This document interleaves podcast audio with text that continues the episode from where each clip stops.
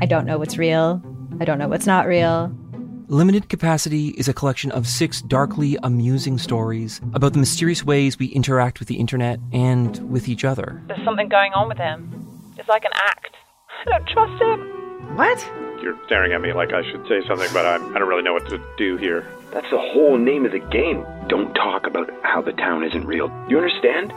Limited Capacity, available now on CBC Listen or wherever you get your podcasts.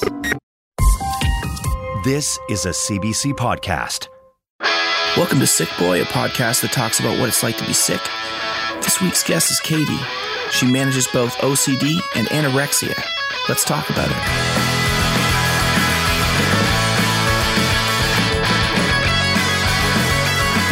It is literally neither here nor there. But you know what is here and there is our guest tonight, Katie. Hi. Hi. How, how'd you like that for a, a, a That was pretty good transition? segue. That's pretty good. Eh? I thought it was mediocre. Here, pull that pull that mic right up close to your face. It wasn't much of a segue because Getting you started recording. Yeah, there you go. You started the recording right in the middle of the segue, so it wasn't really for the listeners. It wasn't segueing from anything.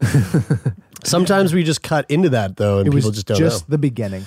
Um, but uh, I'm I'm so here. I want to throw this out there right away. I'm excited for this episode for two reasons. Number one, the last time we covered one of the things that we're going to talk about tonight, uh, it was one of my like one, it was an episode that blew my mind. OCD. We're going to be talking about OCD. Spoiler alert. Um, but we're also going to be talking about, I think, um, eating disorders as well, Yeah. which is also a topic that every fucking time we get into on this show blows my mind. Mm-hmm. Definitely. Also, the feedback that we get from those episodes is always a little bit mind blowing. Have you listened to? Do you know what Sick Boy Podcast is?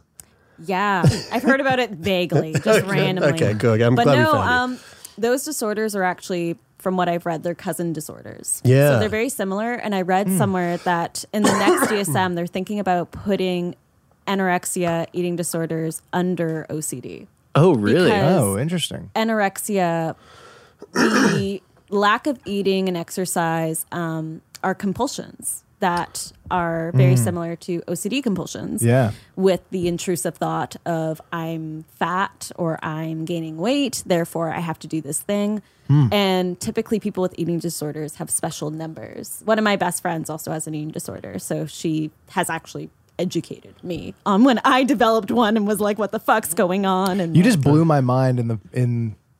I know. I was and thinking we've been recording thing. for two minutes. Yeah. and I'm Yeah. like, I'm like, holy shit, that makes so much sense. The- Yeah, the, that's- relationship between the two things. My psychiatrist was just like, "Oh, I'm so sorry. Like you have both together. It's like like- that sucks." It's like one of those things where you're like, oh, I've never thought of it that way. But as soon as you explain it like that, Yeah. it just it, it makes Yeah. total sense. Yeah. well, you guys had someone on Kenzie, and Yeah. I think she talked about like she has anorexia, and she talked about someone for OCD. Yeah, and yeah. So it's just very common. Um, put a pause on that for one second.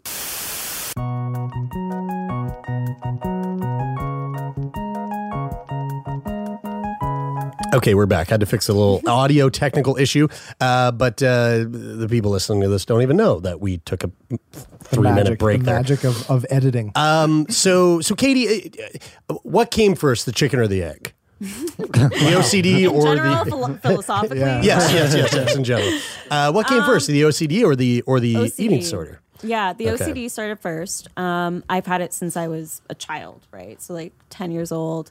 Um, it made me very physically ill. So I had what I believe is called somatic somatic disorder, where your brain is so stressed out that it could cause physical pain in your body. Whoa. So what happened was that growing up, I was always very ill. I always got uh, fevers. I had a lot of stomach pain. I was brought to the hospital all the time, and my parents were just kind of like, "Oh, you know, she probably has a, an, an allergy. She probably is just sick." Wait, so you Always. were you were like you were basically willing yourself to like mentally spurring on physical illness within your body? Basically, like I think it was just the stress associated with my intrusive thoughts and my compulsions. Like I was just so stressed as a kid because I was like, I'm not normal. So just to just to kind of like uh, like rewind a little bit because we did we recently in Vancouver uh recently with like within the last 12 months or so spoke with a uh, a woman named Megan who had OCD. And um for anyone who may have missed that episode cuz she, she we actually went through a lot of these things like uh like like intrusive thoughts and and like how OCD can like manifest physically. What like what what are intrusive thoughts? Intrusive thoughts are unwanted thoughts. So they come into your brain and they make you uncomfortable, they make you anxious, and they make you so anxious that you feel the need to have a like to do a compulsion, something that's going to make them less anxiety provoking. So I had thoughts that my parents were going to die and it was going to be my fault. So Mm. basically I would think, you know, I need to do all these different things. I needed to rearrange my room all the time. I needed to wash my hands. I needed to do all these different things in order to avoid my parents dying. And so that was like really stressful as a 10 year old. And did, are you? I mean, obviously, as a ten year old, I'm assuming you, you, you can't, you can't like rationalize or go. These are, I don't need to mm-hmm. do these, or or these don't make. There's no relationship between washing my hands and my parents dying. Like it's very obviously very, Well, yeah, very it's hard for you to. Could you? Could, but like, I was don't there? a think s- so? no, not at all. I mean, if you think about it, back then, like even watching movies and stuff, like it's called magical thinking. So like these associations you have, assuming like these bad things are going to happen to you just because. There was Magical just- thinking sounds so fun. It does, and it doesn't it? wasn't. It was terrible. But, so how often does it happen though? Because like I think of when I was like maybe ten years old. Um, you know that that little rhyme: if you step on a crack, you break your mother's back. Yeah. So like I would walk down the street and that rhyme would come into my head sometimes, and I'm like, oh shit, I can't step on cracks or I'm gonna break my mom's back. Right. But like. I would do that for five minutes and then just Yeah. forget about it. Yeah. And it It's like and a it- fun game. It wasn't a dis. It didn't cause disorder in my life. But then Katie steps on the crack and she's like, fuck, and goes home and washes her hands until they bleed and then goes But- back out. So, but how often was that happening? Like the rearranging of your room and Just washing your hands? every day, morning to night. So I had morning Jeez. rituals, I had during the day rituals, I had night rituals. It took me like 45 minutes or to an hour to get to bed just At- because of how many things I had to do before going to bed. at ten.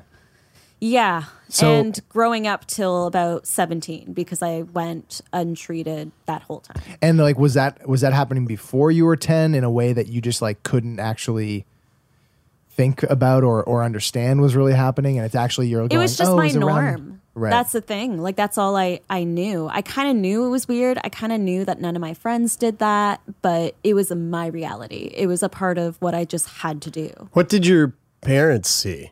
They saw Like, what oh. they described was as an, an eccentric kid. Right. they Yeah. had they saw my rituals. They saw like I would align my socks and like I would, you know, align Mm. my plates and stuff. And they just thought like, wow, we have a really weird kid. Mm. like that Right. was totally normal. Weird, oh, but maybe as a parent, quirky you'd- Katie, Maybe you as a parent, you'd think like, "Oh, my kid is really neat. This is amazing." Yeah. Well, one of my intrusive uh, thoughts. Well, no, one of my compulsions was about being super honest. So I was always, I never did anything bad as a kid because I just, it, it just caused too much anxiety. So I would always be super honest with my parents. And my mom told me, she was like, I thought I was just so lucky.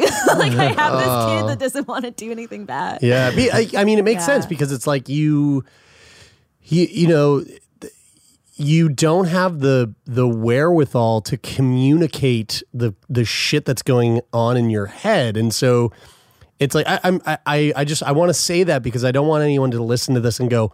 Oh well, clearly Katie's parents were fucked. No, like clearly no, they just no, no, didn't because uh, it like you you wouldn't. I don't think you would see that. You would just see like, oh, look and, how like- look how cute she's so fucking neat and tidy and like sweet. for them, they looked at me and like I'm turning 24 this year. Like there wasn't a lot of education around mental illness or mental health when I was younger.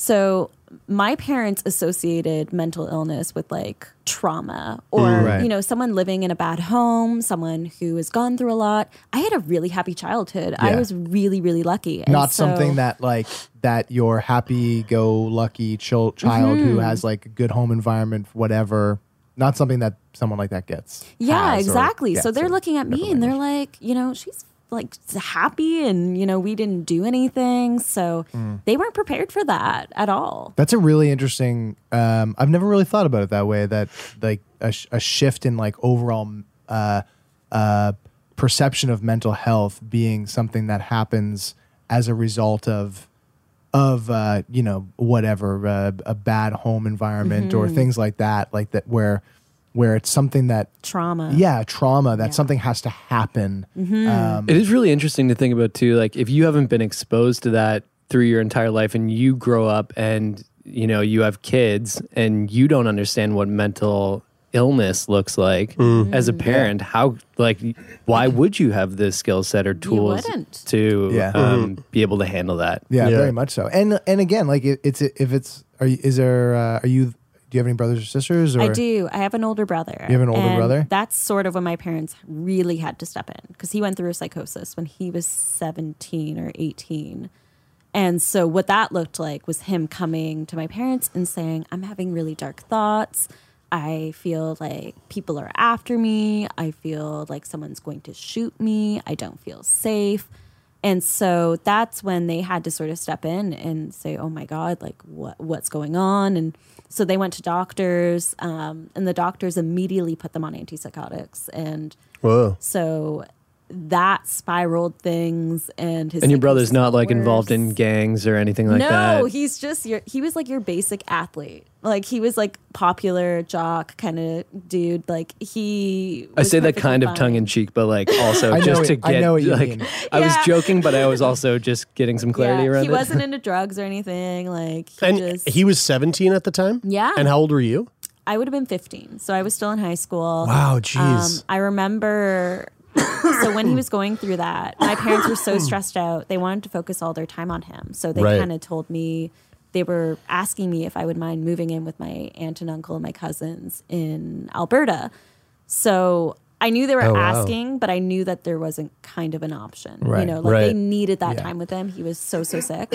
So I decided to move. And during this time I was untreated for my OCD and I just kind of decided to hide it because it was, you know, one kid with psychosis. You don't need another kid who's like Oh, So, so at 15, you're now, I, I mean, sort of like bo- bounce back and forth, but like at 15 now, you, you felt like you were sort of getting a grasp on like, oh, I, I actually, like it's beyond like, oh, I'm a little bit different from my friends. And you're starting to grasp like, oh, I might have a mental illness. Yeah, at that point I I knew, but I just knew there wasn't really anything I could do about it. Like I at that point I was like, okay, the attention has to be on my brother and I just have to be okay. Like they need one kid that's Yeah. not sick. How did you find? How did you come to know?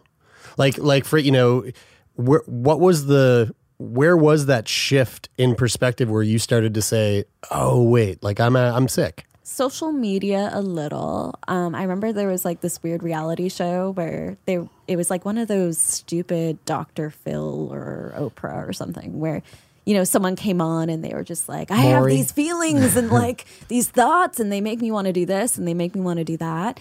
And I remember thinking, "Oh my god, that's just like me."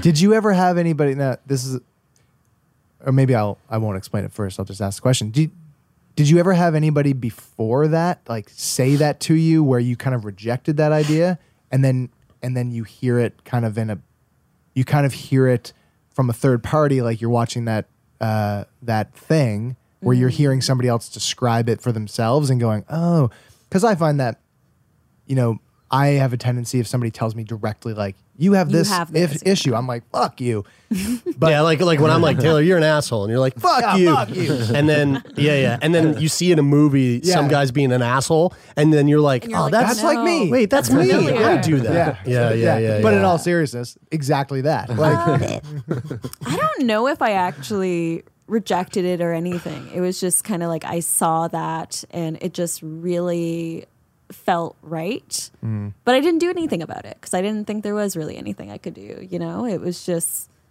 kind of strange. And if anything, I postponed sort of thinking about that because the phrase "I'm so OCD" was everywhere. So there was yeah. a time where I thought maybe a lot of people had OCD, and I was just like not handling Oh. it well, and everyone else was getting over it. So I need to get over it too. Right, it's like puberty. It's like e- we all go through puberty and we all get over we our all OCD. get OCD. Yeah, like it's just get over it. But You're did- complaining? Did OCD to you, or w- even if you didn't have a title for it, then did you feel like what you were living with was a negative thing, or was it like, hey, It this is just negative. me? Yeah. It was really really hard. And i think for a while when i was living in alberta too it got way worse to the point that um, i could barely eat. I was probably 90 pounds.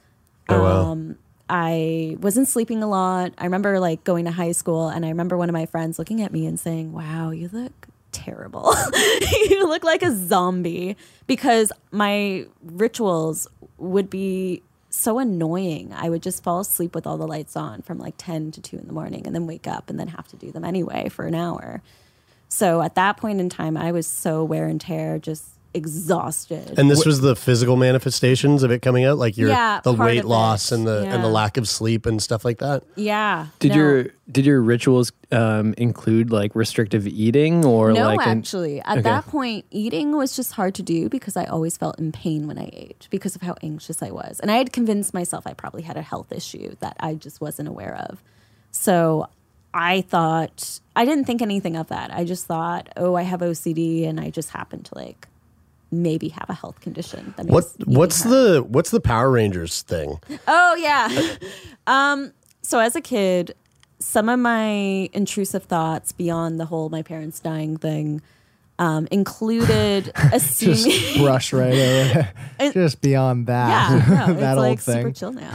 um, one of them included. So I used to watch Power Rangers like at six in the morning as a kid, right? Samesies. And Yeah, um, hear the red Power Ranger turned out to be a robot, which is pretty fucking mind blowing to me. I don't know about you guys. Wow, I don't remember that specifically, Um, but it was shocking to me. You to mean me. Jason the Red Ranger? Yeah, I it th- was it Jason? Jason? I- Yeah, it I- was In my head, I was like, "That's Jason." In the original Power Rangers, it I was think I'm definitely That's what I thought. remembering that That's what I thought too. Well, when that happened, my OCD was like, "You're probably a robot too." so I, so like for a while, I thought I was a robot. And J- then- Jason Lee Scott. Just to clear that up, Oh, it's Jason you. Lee Scott. Yeah, yeah.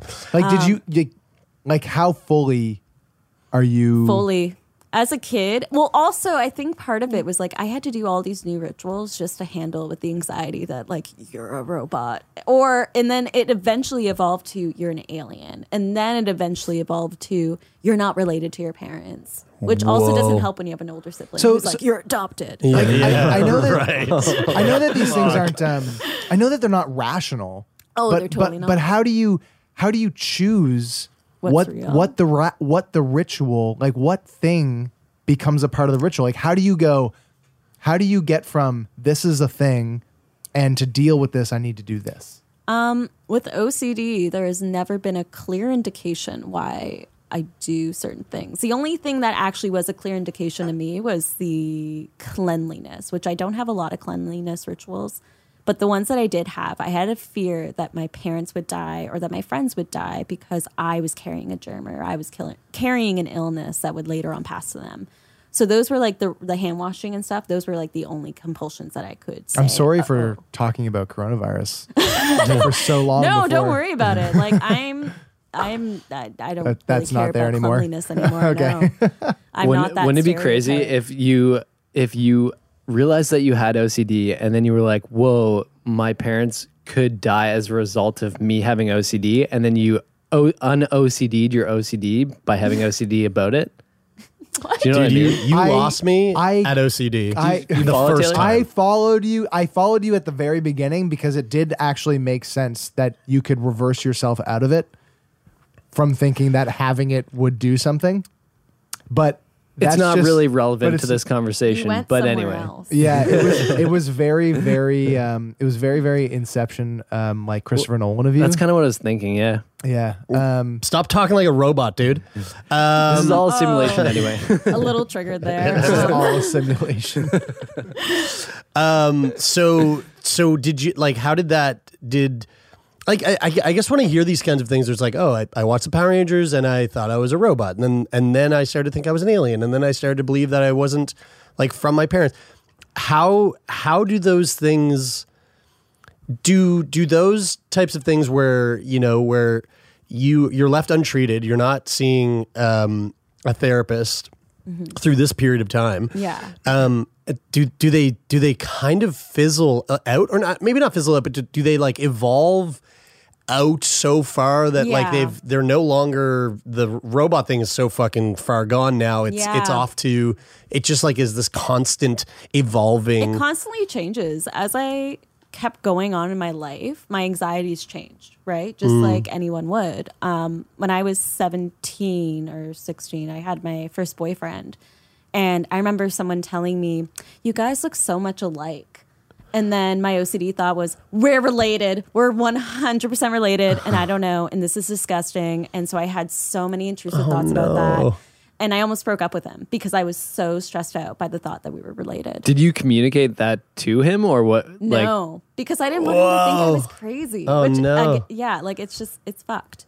But Yeah. um, I would go to my mom and just be like, "I need you to remind me that I'm not related to my boyfriend. Like I'm so stressed out about this." what was your mom saying about that? Was she just like, I, I don't think. I, I mean, I can call his parents. Have you done a genetic test? is it is it a battle between is it a is it a battle between the rational and the irrational mind? Like you're going like one part of you's going, He's, Yeah. we're related, and the other part of you's going, shut up, no, that's no, we're not. That is uh, therapy. When I found my psychologist, I was doing cognitive behavioral therapy, and a lot of it had to do. She always referenced a courtroom, right? And you have your rational side and your Mm. irrational side, Mm. ba- battling it out, right? Right. Just trying to justify. You know, and, and it's not like you're disregarding the irrational thought. You're just delving into it. Like, why are you having this? Could it potentially be rational? Yeah. Mhm. And then, you know, having your rational side. yeah, be like a courtroom, you're trying to pick it apart. Like yeah, you're trying exactly. to You're find not the you're not saying that it, it doesn't have any potential, right? You're not just like ignoring it because Yeah. that's not healthy. Sure. How Um, did how did you find uh, cognitive behavioral therapy? Did it work well for you? Yeah. Oh my gosh, it was it was amazing. Um, it got me to I think seventy percent of where I needed to be. Um, my psychologist was amazing, and she was the first person who told me you're you have severe OCD. Like you're not making this up. This is a real thing, um, and I want to help you, which was a huge thing. Was Oh. this in Alberta? No, this is in Ontario. I moved to Alberta and I eventually came back to Ontario and um and and at that point when I when I was in Alberta, I had a breaking point where I just said to my mom I was expressing uh indirectly that I was suicidal and that I was thinking Mm. about killing myself. And so I just kind of said to her, if I don't get help for this, I don't want to be here anymore. There's no point. And so she took that very seriously. Um, when she saw me too, she was very concerned about my weight. She was convinced there was something wrong there.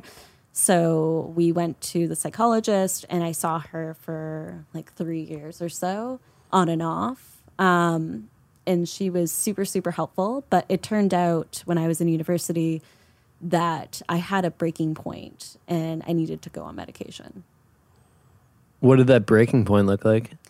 Um, one summer I had unprotected sex and I had a thought I had an STI and it just made me lose it. Like I wanted to kill myself.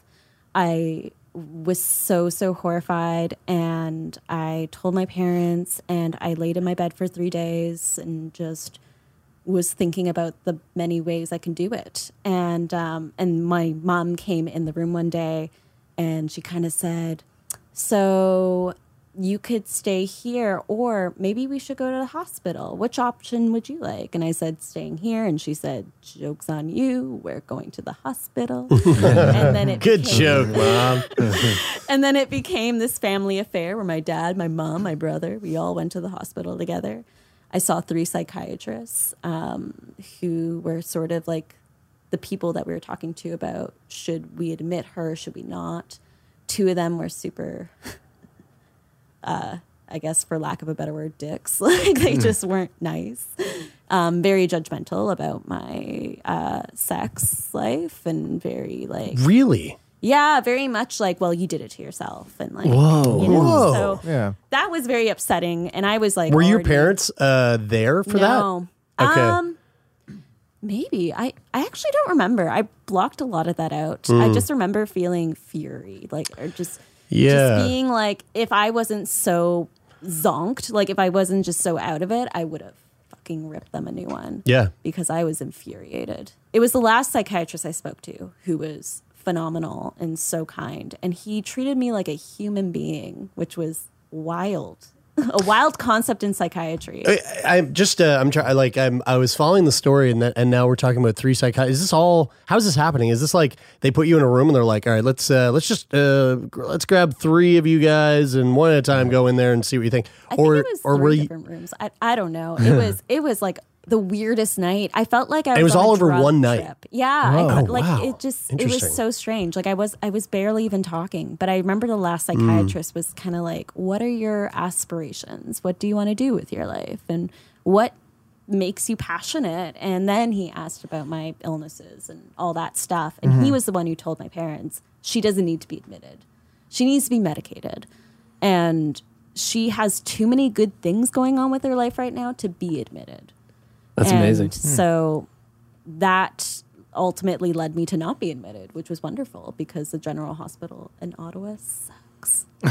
so you so that was the right choice in your mind was Yeah. yeah Also, it sucks in terms of psychiatric care. I don't know about the rest of it. sure sure I know you had a good experience. it's so wild how like when you were explaining the idea of you know you have unprotected sex and then you have this thought about Mhm. getting an STI and just how in most of the scenarios like the thoughts that you've talked about coming up are are the beginnings of like of of things that most of us all Yeah. think about you Oh, know absolutely. and it's like they just have they they just don't have it's like the mind doesn't have the checks and balances that are supposed to be there to go to then come to the eventual conclusion that it's like oh i can i can i can uh, go about this and find out what the actual uh like whether i do or not or what Mhm. you know like you know everybody's gonna have um like everybody who has unprotected sex it's a very rational thought to go Yeah. you know maybe i have an sti and i should go get checked and blah blah blah blah and then And a healthy person is able to conceptualize for the most part, you know, oh, okay, this is what it is. And like, I could go get treated. Yeah. I could go do X, Y, Z.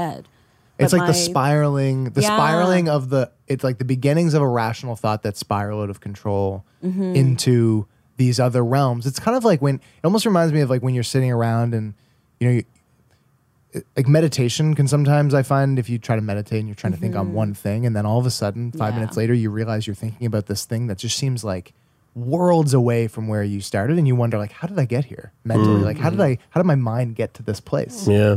it almost reminds me of like of of of that of that in the way that you know your mind can go to these exceptional places that Mhm. uh, that you know ultimately cause you stress and anxiety that are you know, crippling Yeah. to a large degree Oh, absolutely. yeah it's it's it's um it's you know i hate to word the use the word interesting and fascinating like overly but, But it is. But it It is. totally yeah. is. Yeah. when when you're um when you have this experience and you go to the hospital and end up getting on medication um you you mentioned that you said to the psychiatrist that things were going there was a lot of great things happening in your life Yeah. i imagine that going to the hospital and going through that was would probably be a bit of a setback Yeah. was it challenging to kind of recover from that or was it helpful that there was this supportive person that kind of like gave you some of the tools and medication to get better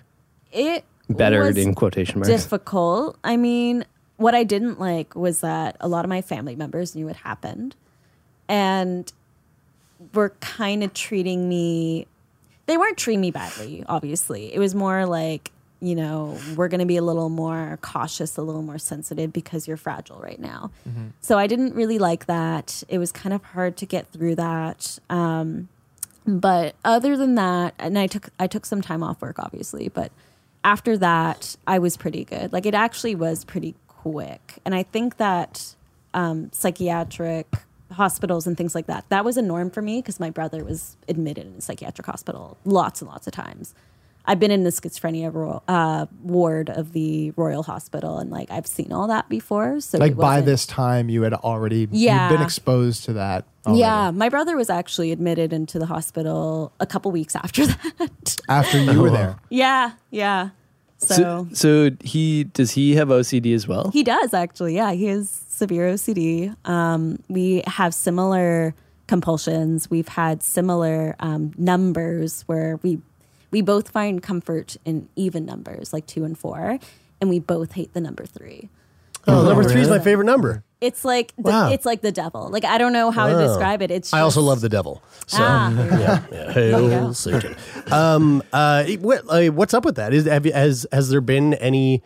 Um, maybe you're not the one to know the answer to this, but like, is there? Is that just by coincidence that you and your brother both, is- I or like, is there no something? clue. Yeah, my dad. Interesting. Um, his side of the family is also known to have OCD, and he had it a bit Ah. as a kid as well. So I know Whoa. his Ah. his lucky or his like numbers were like two and four, and he also didn't like number three, and so. Did he have an aha moment with like you and your brother where he was like, where he was like, oh I think shit, he he probably blocked it out. Like to Yeah. him, like he he's you know like.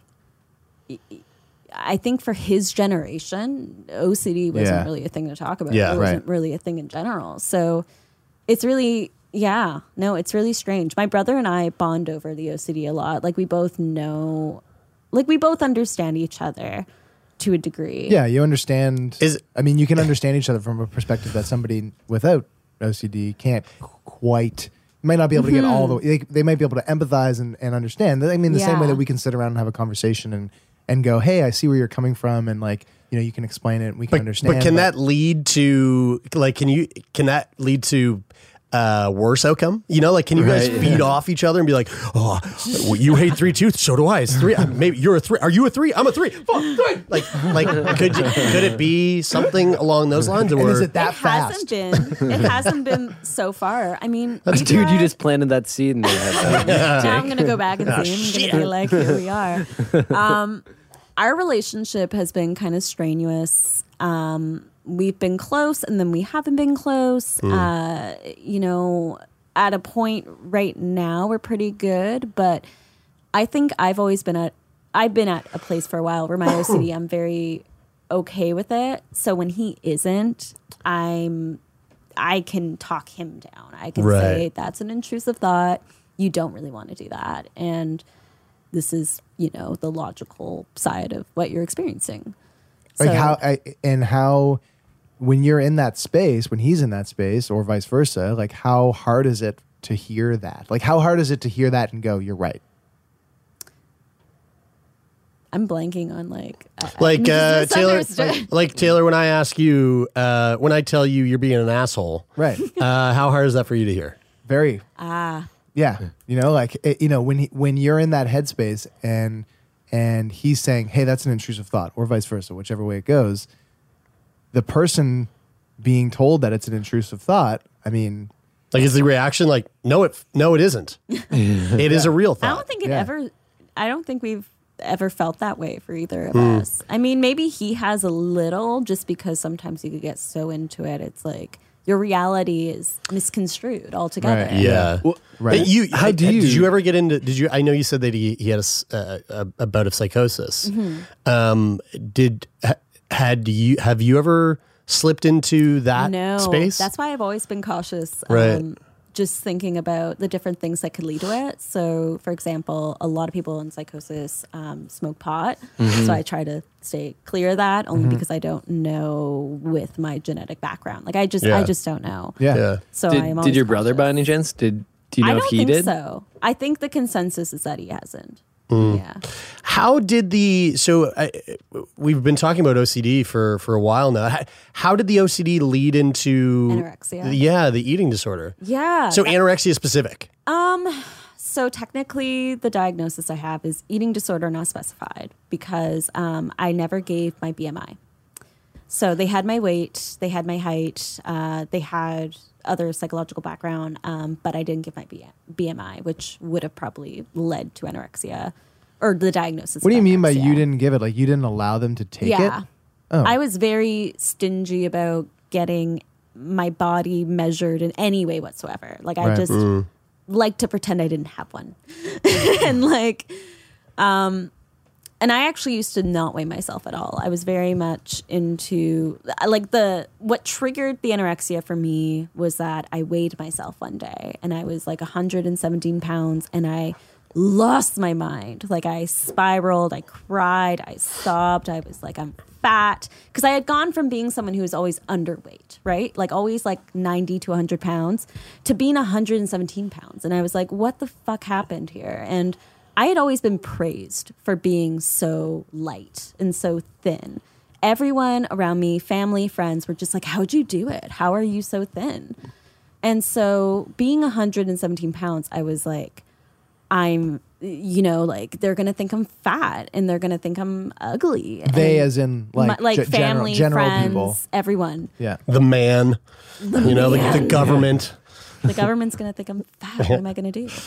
Um, so then on, I started restricting my diet. I started exercising a lot. I still ate every day. Like people assume if you have anorexia, you just start fasting or you only eat ice cubes or hmm. something crazy like that. Um, I had safe foods. I had like soups and popcorn. Those are pretty popular ones I've heard from the anorexic hmm, community. Is that uh, because of like the because of like they have nothing like they- Yeah. they, have no c- cal- caloric value at all. Exactly. I would have vegetables and fruit, coffee. Coffee's a huge one.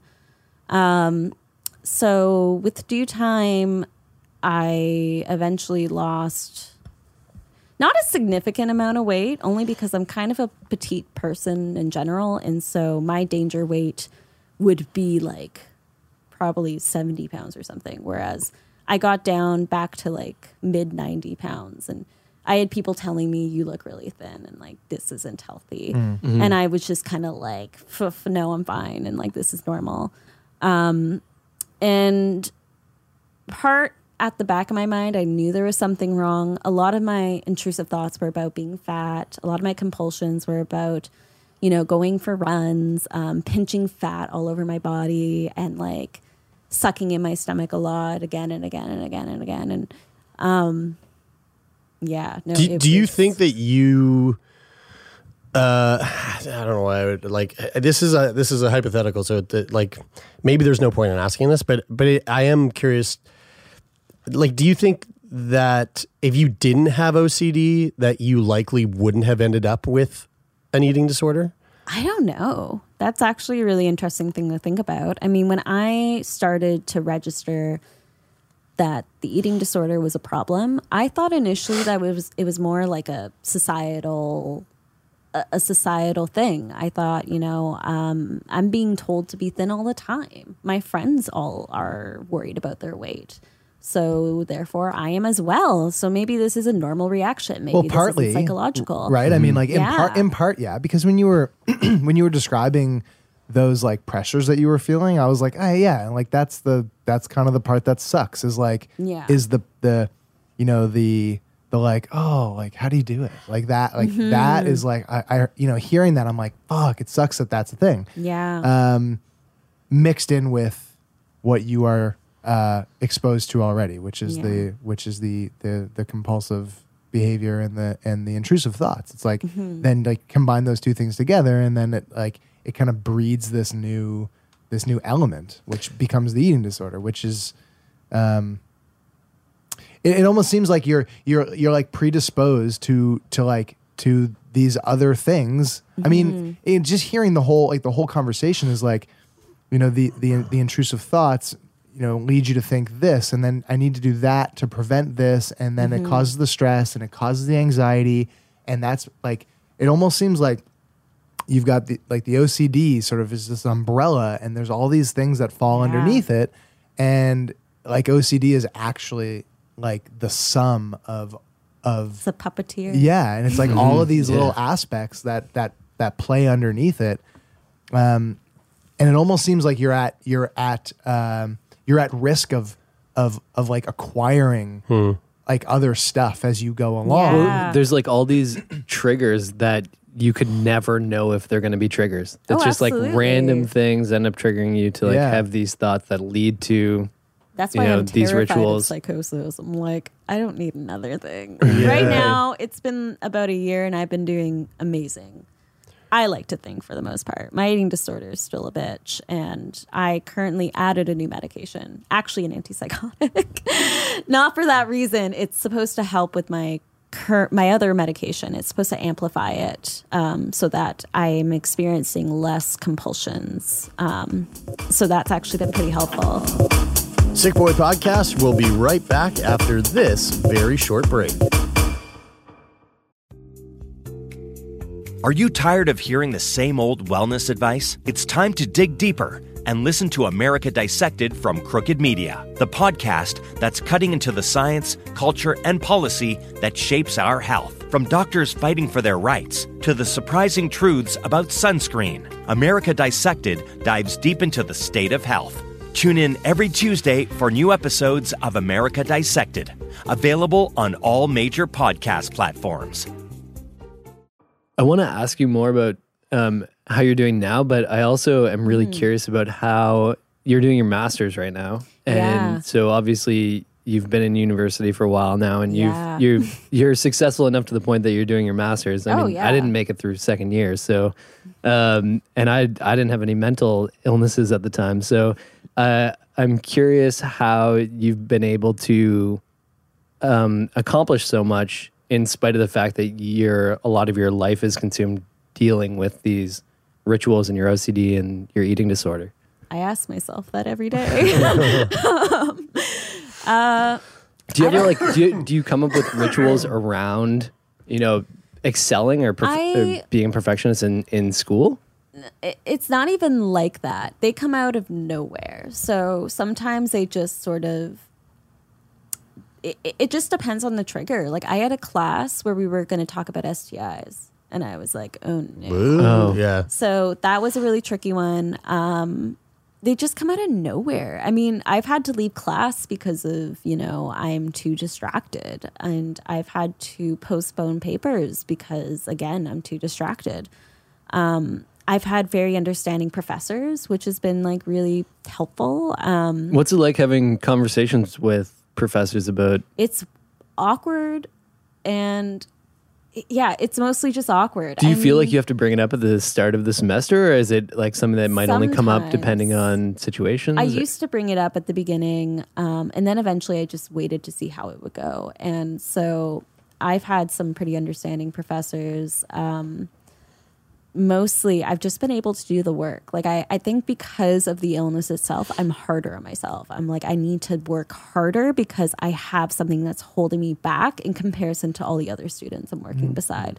And actually, I've had people question if I actually have been mentally ill. I've had friends who, um, like, with good intentions, like, I, I don't think they were trying to be mean, but it was just kind of like, are you sure you're mentally ill? Because, like, Because, you like, you should be doing worse You're doing, than- yeah, like, you're doing your master's and, like, you go out to drink once in a while and you're always laughing, goofing off, whatever. Are you Mm. sure you're mentally ill? And, you know, that's mostly a performative thing. I mean, not all the time. I mean, I'm happy some of the time. Just because you have an illness doesn't mean you're always like gloomy and That like, is have this a- dark cloud over your head. Like you're fucking That's such human. an interesting stigma.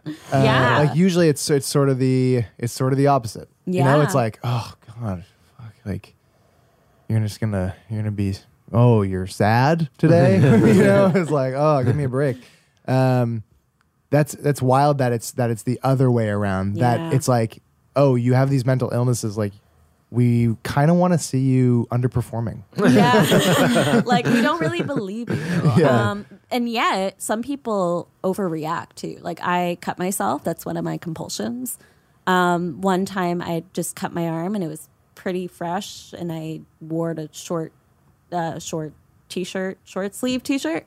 And, um, people freaked out. They were like, "Oh my god, are you okay? Should we take you to the hospital? Like what's going on?" And I was like, "No, just just leave, leave me alone. Like this is a compulsion. Like I have it under control. Like I know what I'm doing and I have a psychologist and everything's good, but it goes from one extreme to another mm. extreme. When it's you so say- funny But like, were you just were you walking around with like like were you walking around bloody? You know, where people No, like no, no, Jesus no. Christ, Carrie. Like, but it's it's funny though because in in that situation when they're almost overreacting, it's almost like they're being irrational and you're actually being rational about it, which is, is it's really ironic. even though they're they're coming from like a compassionate place where they just want to make sure that you're okay. Yeah, and Yeah, especially with the like, I cutting, with it. like I mean, cut like like cutting from the like anybody who's not ever like had a, a conversation about that. Mhm. I mean, I can see how that could be alarming. Yeah. Like, for peop- oh, yeah. absolutely. And that's why, I mean, I know it's good naturedly. I know they're not Yeah. trying to, you know, be that way.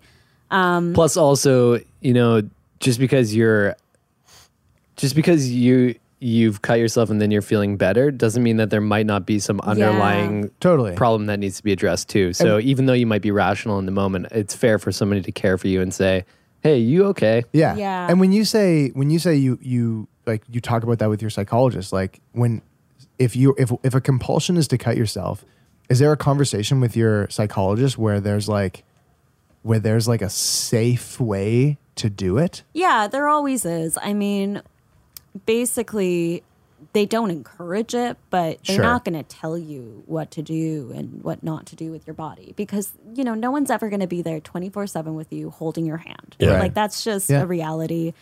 Um, so it's mostly just talking about what are the thoughts that led you to do this? What Why are the you feeling this way? What are those thoughts? Is that okay to ask you? Yeah, absolutely. Um, mostly just anxiety, um, feeling like I'm a bad person, that I'm somehow secretly evil, and that, you know, just having all these terrible feelings about myself to the point where cutting myself for myself is about compromise. It's about I'm not going to have these thoughts for like the next hour because I had done this thing and that is the compromise. You know, like I'm going to be able to Hmm. just go about my life for the rest of the day because I did that. And even then, it doesn't always happen that way. Right. So it's kind of a lose lose. What do you what do you uh, just to come back to your masters because I think this is kind of interesting. You you are you're researching something that seems to be pretty heavily relevant to your life. Yeah. Well, that's what inspired it, obviously. Mhm. Yeah. Why don't you tell uh, the listeners what what it is you're doing? Yeah, so um, I'm doing my research on how Nova Scotia policymakers define severe mental illness and how that influences the uh, creation and implementation of policies. Um, so I look at it through intersectionality, which is a theoretical framework that looks at how every social factor sort of influences how you see the world, and they're always intersecting. So I'm a cisgendered, white, queer, woman, young, middle class, all these things intersect with me and they influence how I see the world and how I interact with the world. They also influence how I experience my illnesses too, right? And like how it differs for other people. Like because I'm someone who had two parents from the federal government, I had my treatment covered. Whereas Hmm. if you're someone from low income, you don't. Um, I also can navigate the mental health system and not experience racism. Um, that being said, you know, there is still some misogyny within the mental health system. So I've experienced that for sure. That being said, there are men who don't even access mental health services because there is that fear of how illness is expressed through femininity. Um, so basically, I look at how intersectionality how that interacts with severe mental illness and whether or not Nova Scotia policymakers actually look at it through that way. And basically, how the definition of severe mental illness could create inequitable mental health policies through overly medicalized discourses.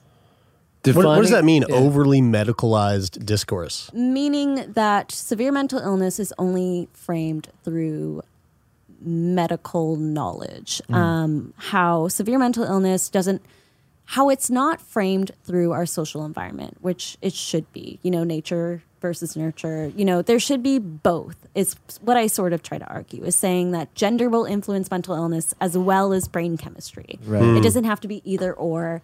Whereas, you know, we have a more holistic approach to mental health now. Yeah. But mental illness has always been very medical. Is it, Mm. i- is it is it the idea that is it the idea that um, that the people who are in place to to make policy can't because of the over medicalization of these things they can't un, they can't even re- really understand what what it is that they're trying to make policies about To a degree.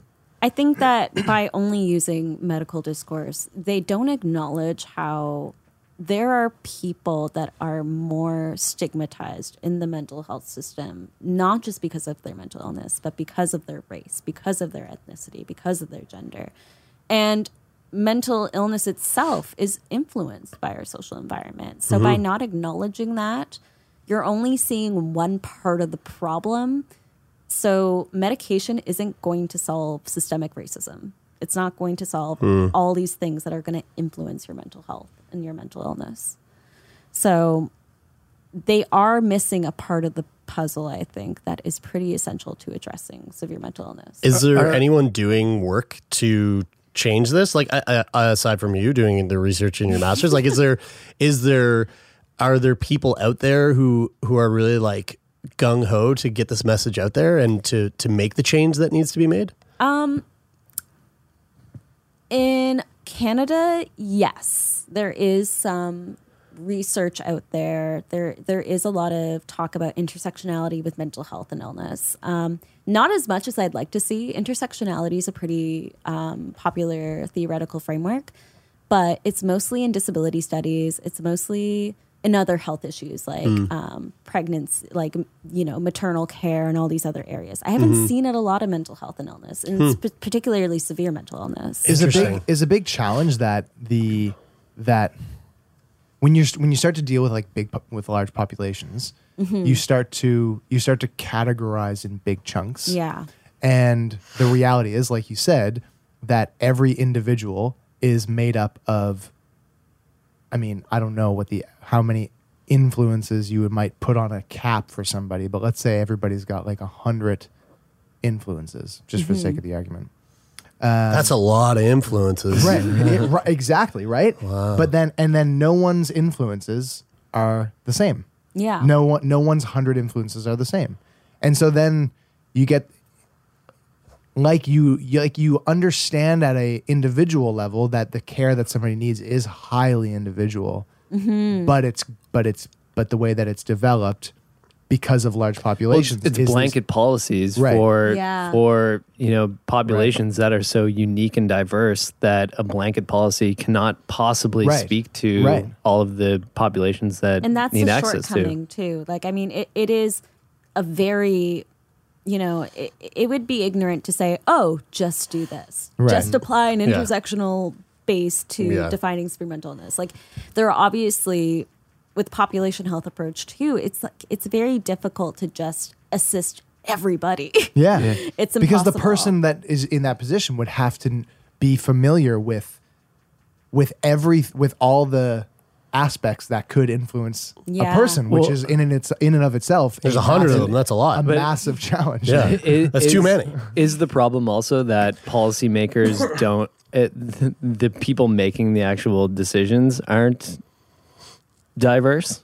That could be it as well. Um, one of the policy analysis I actually apply to my research is called intersectionality based policy analysis. So it basically is a guideline. It asks questions for policymakers to incorporate equity, to incorporate power, social justice, um, basically looking at you know, like addressing all the systemic oppression that would influence their creation of policies. Hmm.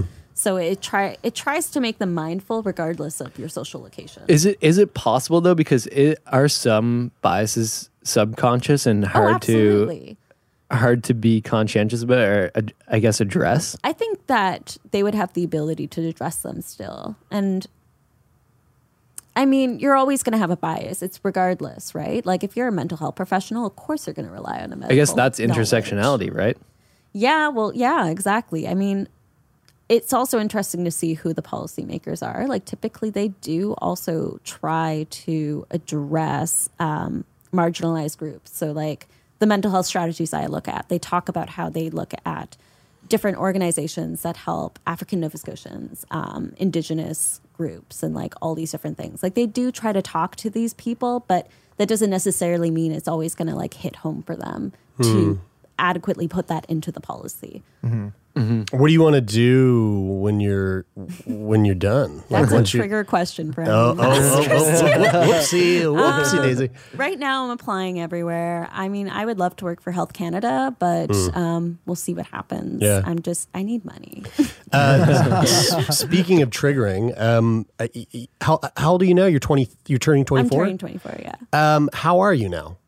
I'm pretty good. Yeah. Um, my current medication that I'm on has been very difficult to adjust to. It's really messed with my confidence. Right. it's a mess with my appetite as well. Um, so I've been kind of struggling in some ways, but not too badly. Like my OCD is always going to be there. That's just a fact that I have to live with. Um, I live with my boyfriend, and so sometimes I'll do compulsions and I don't even realize I'm doing them. Like I say things to myself, and he's like, "What you doing?"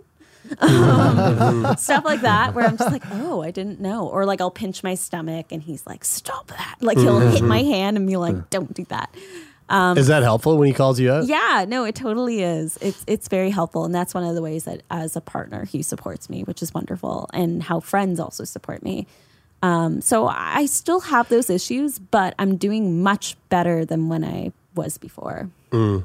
Is that uh, to come back to that? Like, is that helpful?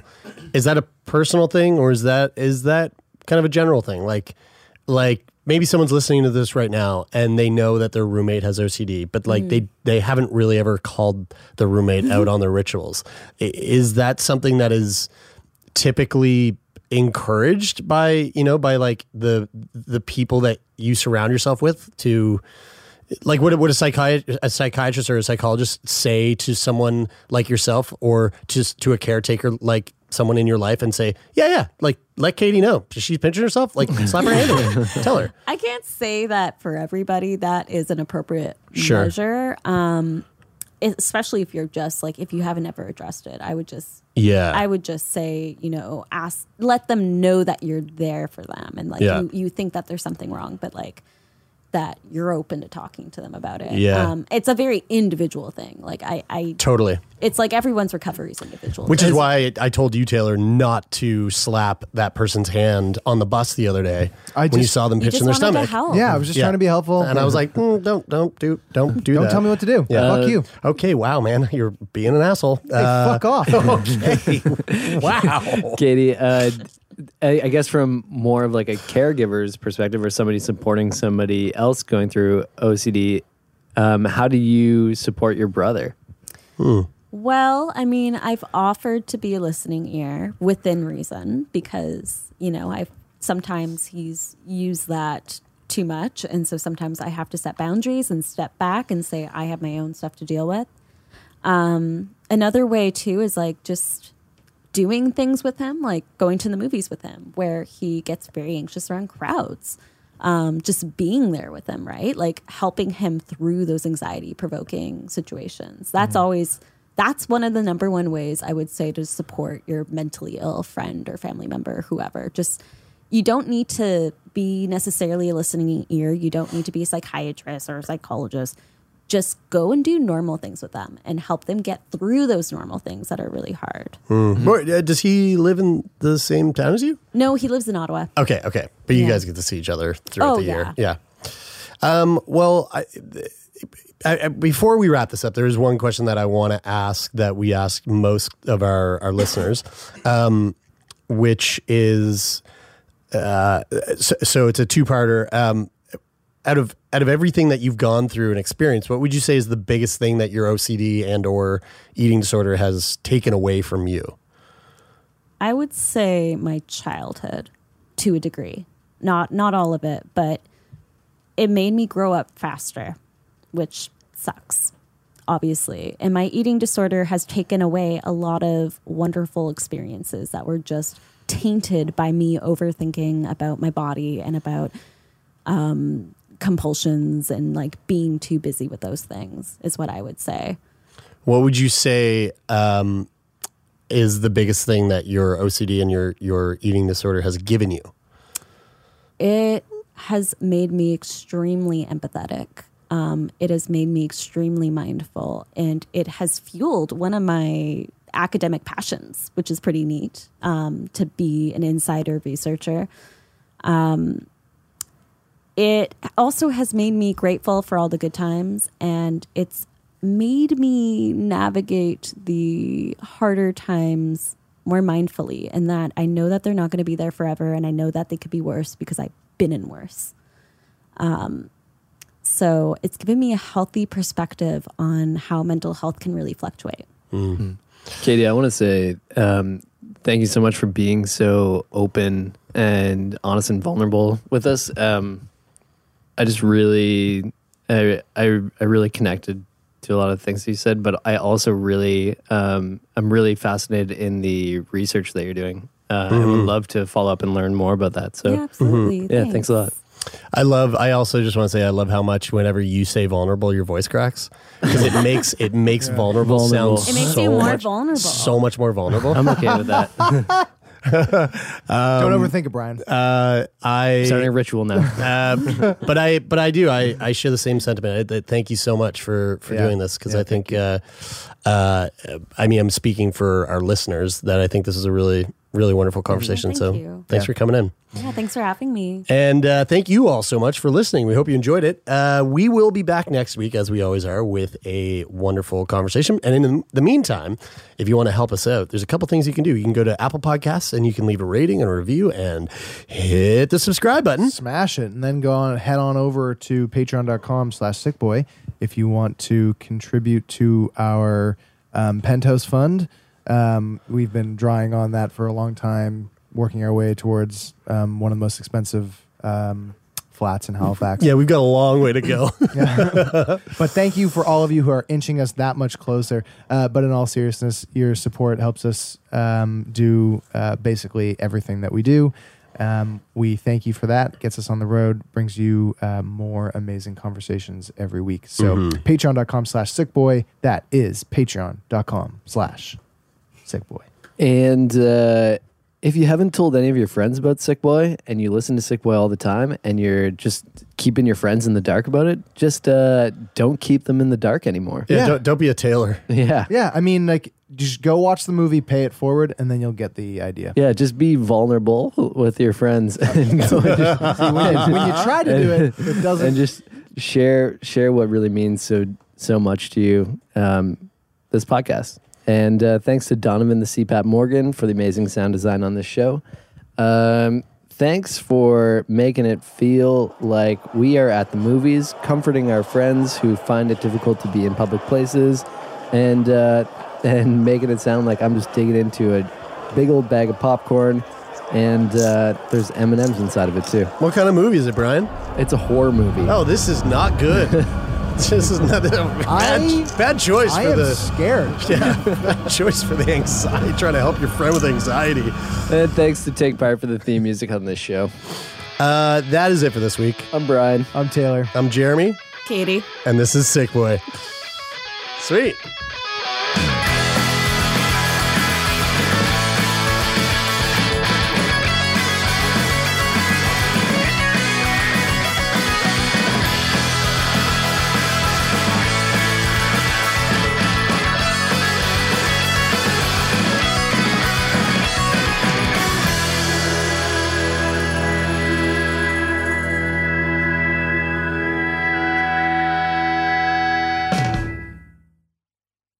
For more CBC podcasts, go to cbc.ca slash podcasts.